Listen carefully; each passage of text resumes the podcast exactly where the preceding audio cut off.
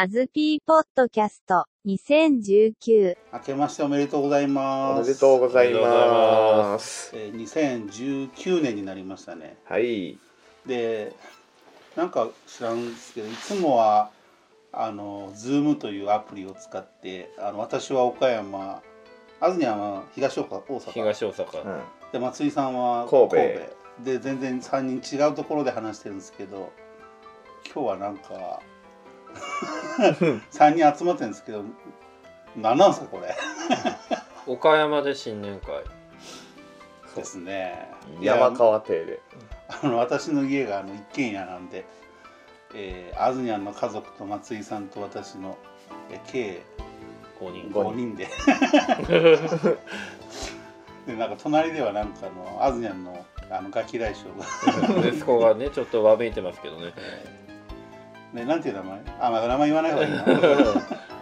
なんか音楽をなんとかする人ですよね、はい。そうそうそうそう。スキマスイッチにあのあの曲にね、うん。えー同じ名前があります。え君が歌うなよ。粉雪。でまああの2019年になってあずにゃんプロジェクトも3年目ですか？え3年目だっけ？三目で目で言うと三年目。うんだからまあ中学生が卒業するぐらい2017年の8月に結成したんで、そうそう。まで岡山に来たのが17年の。11 11月ぐらいですかね、うんですんで1年2か月ぶりですよねそう岡山に、ですね。うん。2回目のえーでまあアズニャンプロジェクトあの3周年になりましたけどもさあ我々どういうことやりましょうかね今年。うん。あそれが今日のトークテーマですよ。まあとりあえずあの新春第一発目ということで結局年末取れなかったんだよね。うん。そうなんですよ。すいません。あの僕があの録音の時に泥酔して帰ってきた。だから何の録音もできなかったん。で、まあそのテーマをリベンジするっていうのもあるし。はい。まあ、まずあの2019年のあの抱負というか、まあ、それぞれちょっとあの言ってもらいましょうか、あずにゃんはなんかどういうふうなことを考えてますか、抱負というかですねやっぱりその現状を進化させたいなっていうのは常にあるわけですよね。あの僕ってこう自分をあんまりこう信用できないタイプの人間なんですよ。これうん、これで本当に。あの同じことが次はできないんじゃないかとかあのやってることに何かその、えー根拠があるのかとか結構それ思う方であのなんかやってアップデートしなきゃ自分を信用できないんですよ。ね。そういう意味ではあのちょっとこう進化っていうのもその学術の根拠を持った方向に進化ができるといいなと。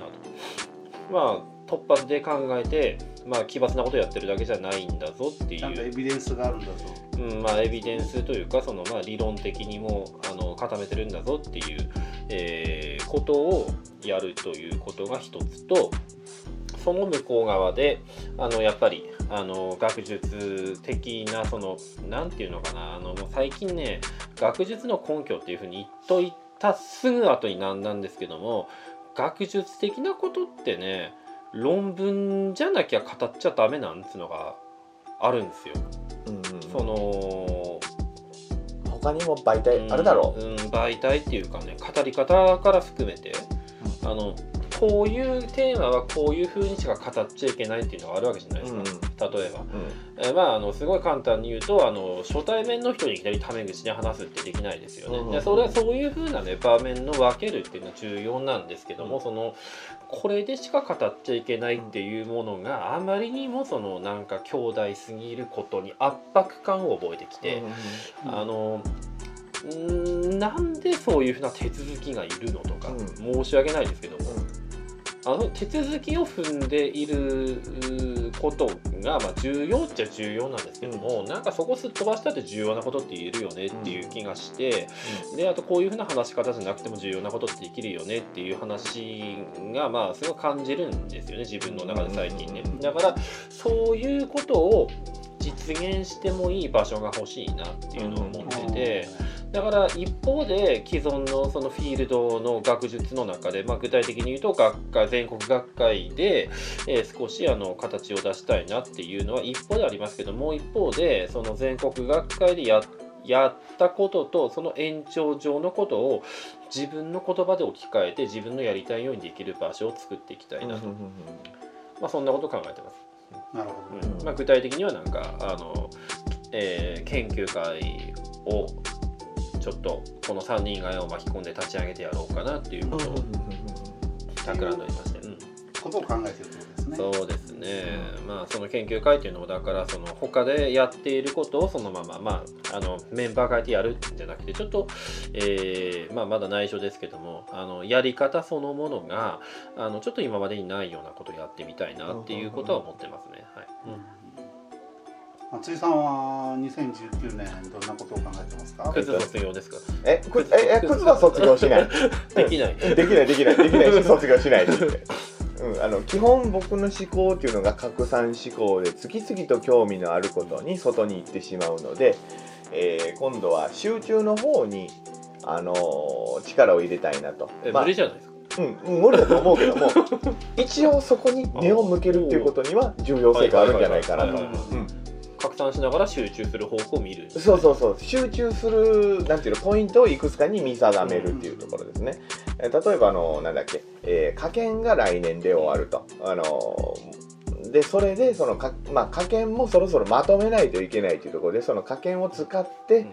そのまとめるところをあのいくつか。うん。例えばその今はヒズメット運動のことやってるしヒズメット運動のことをいろいろ今度はあの調べてきたやつをかあの書いてあのなんていうのかな。あの書いて論文にしてあのんものを残さなきゃいけないというところとその元その前からやってるアルメニアのことに関してもちょっと書いて残さなきゃいけないというところをちょっと考えてるというところですね。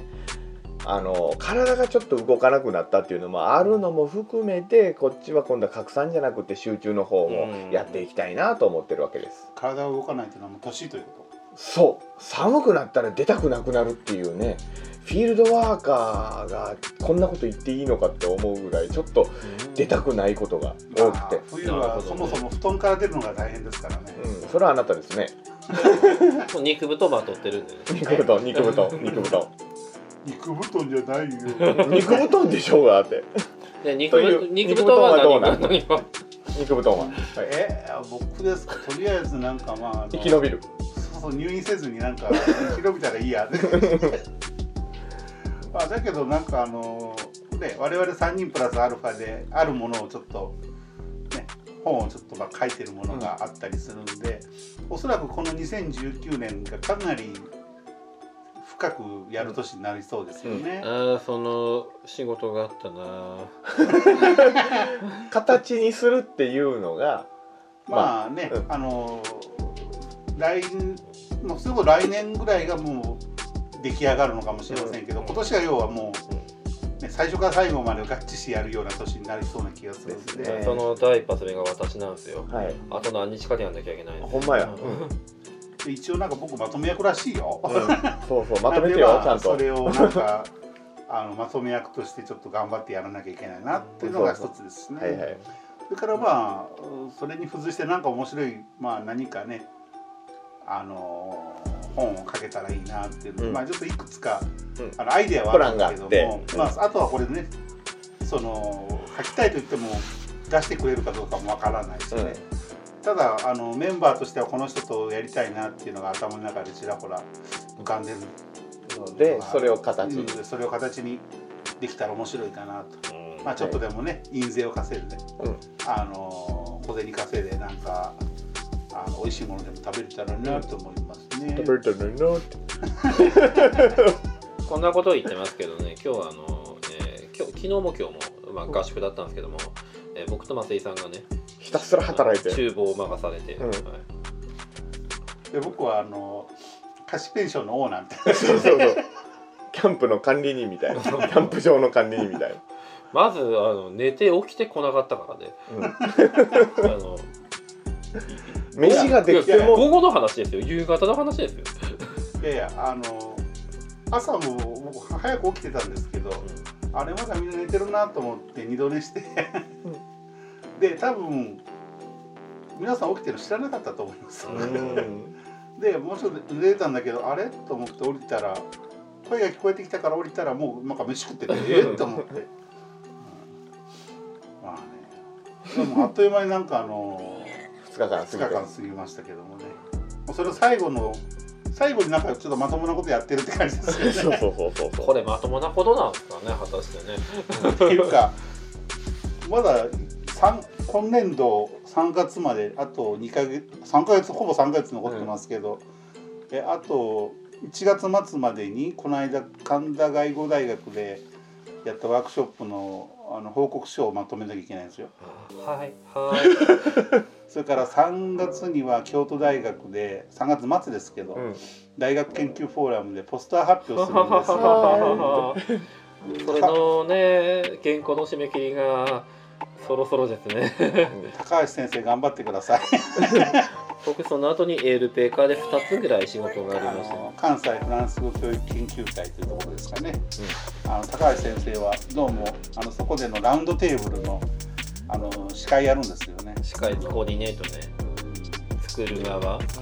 別のワークショップもするんでしょ？やります。学生と。演じる側。うん。喋る側。喋る側合計160分、おおうん。前の日がポスター発表。うん。死ねっつうのが。喋るの好きでしょ、喋んのね。うん、だから、まあ、まあなんか慌ただしくなんか春休みも過ごせそうですね、うん。ってことは結局春休みも合宿するんですかまた。できればね いやもうこう来たくないわだってもう。すげえ狭いんだもん。長野。いやうちは広いですよ来るまでが。あもう車がねもう大変だもうな何の道踏み外すもんやった要するに堤防の上を走って。そうそうそう、うん。堤防の上を走って狭い集落の中に抜けてこなきゃいけないですよね、でトラップがいっぱいあって。そうそうそうそうあの一本道間違うとあのなんか車を展開できないんですよね、でそれをこうバックでこうなんか帰ってこなきゃバックで遡って帰ってこなきゃいけないとか。でたった10メートルをバックで帰ってくるのにえ7分ぐらいかかったっ至け難の技でねあの、うん。まあ、暗かったってこともありましたけどね、あのいやいいんですよ。そういうふうな場所だって事前の知識があったらよかったんですけどもね。うんこのキャンプ場の親じゃ何も言わんから何ねも言わずにね ダビありゃ来れるだろうとか言い出して。住所言ったき住所言ってくださいって言うから住所言ったんだけど、気が利かねえな本当にカーナビカーナビで来るにしても車じゃ来づらいよぐらい。あってもいいじゃん。覚悟がないままにその覚悟がないままにドア開けてみたら道の代わりに綱あったみたいな感じいやまあ僕は慣れてますからね。僕はでしょうが。本当ね。ですごいいいとこなんですよこれがまたね。旭川？旭川っていう岡山の一級河川のあー近く河原にあって。で川は綺麗だわ。空は綺麗だわ。本当こんなとこでねやっぱりあの生きて生まれて育つとね本当どれだけ心が綺麗になるのかなと、うん。清太郎の姓はこっから来たのかと思いきや。なんかねこねれは横島だ魂が 汚れた魂。っていう汚れた魂。っていうかねいやいやまあ確かにあのクソ田舎ですけど、まあ、自然はあって、うん。かといって、まあ、車があれば、うん岡山駅とか町の中心部行くのには便利なんですよね、あの、えー近くのビニールハウスは何栽培してるのえーなんかいろいろあの野菜とかこの辺作ってる人多いんですよね、うん、いや、でうん、そうか。この学区なんですけど、あのキニラ。ああキニラで。だった。なんかテレビとかでも多分全国でもやってるんですけど、まあ、ニラ？キニララーメンだった。かんないんだけどでもこのうちの家の住んでるあの学区はうん。それでキニラが有名。うん。だからあの全え鉄腕ダッシュだったっけ？うん。うん。なんかあんなんでも取り上げられたキへニラですね。ー。まあでも実際はあの川の反対側のうん。方がメインだと思いますけどうん。あとがもうちょっとあの奥側の方が、はいはいはいいやでもねなんかあの本当に飼料飼料用のかぼちゃみたいな感じのね。ああと、あとね ねネギネギ作ってる人も。ネギああうん。ここをフランスにつなげるとどうなるねえな、いやあるあるあるある、うんまあ岡山だったら岡山大学でしょ？いやいや岡山大学がどうこうじゃなくてこのつまり地方都市のそのキニラ作ってるうん。川沿いのうん。この全くフランスの関わりのベロのところから実際フランスに関わる人が生まれてきたってわけですよね。そうそうそうそう、えー。まあ、やりたくもなかったけどねフランいスやでもねそこがあのやっぱり穴場なんですよ。ここをどうやってフランスにつなげていくか。いやだからあの今後我々が何をやっていかなきゃいけないかっていうことなんですけどもそれはあのフランスのコンテンツを誇りながら人を引きつけていくんじゃなくて、えーその人の関心の中にフランスが見出す。あの、うん、なんかその人の関心にフランスが近づいていくような、うん。その方向のコースセリをできたらいいなっていうふうにずっと思ってるんですけどそれはつまりこういう地方都市の全くフランスに関係のないところにもフランスとつなげられるんだよっていうことを我々がプレゼンしなきゃいけないと。うん。今日だからここをフランスにつなげられなかったらこのプロジェクト解散ですね。さあ何がある？さまあでもこれって弘前大学のプロジェクトとすごく似てるところありますよね、うんそうそう。んうだ弘前の場合はそれをこう持ってくる。でその持ってくる中にシードルっていうものがあったりとか、うん。地場のものが、うあのフランスに自然に絡み合っていく。ふあの弘前のものを出しているんだけども文脈を変えてそれをフランスとつなげて出す。こん、フランスをぶつけてシナジーを生み出すっていうところがあそこにはあると、うん、うん。うん、でこちらでやろうとしてることは今なんていうの普通に生活してる中にフランスとフランスの精神と共通してるものを見つけていくという、それはやっぱりこの地方都市のメンタリティであったりとか、そのペイザージュあうんの景観であったりとか、えーそういったところですよね。まああの弘前とかの例だったら、まあ、ひ弘前、まあ、青森はリンゴだからってことで、まあ、シードルっていうのはまあ結びつけてそこと、まあ、そこはちょっとフランスとの中間みたいな感じですよねある意味ねあれは。移動的にもあの作物的にも。作物的にもそのまあそして商品としてもね、まあそれが岡山ってないよな。一見なさそうだけどもうん。まあ見つけることはできそう。うん。ただなんかそのキニラなんかはあのお寿司とかに巻いてそういうキニラ寿司とかっていうのもやってるらしいから、キニララーメンっていうのを見た今日、うんなあ本当。だからキニラ俺、住んでてあんまりそんな知らないんだよね。うん、知りなさいよ、あ 本当に住んでるだけなんだよね俺、うん、だから例えばこのなんていうの？堤防の治水とかね。うん。そういうところからも何かあの共通性というかなんていうのかな？同じ実は技術を同じ技術を使ってるところとかがひょっとしたらあるかもしれないと。うん。これは調べないと分かんないけどもね。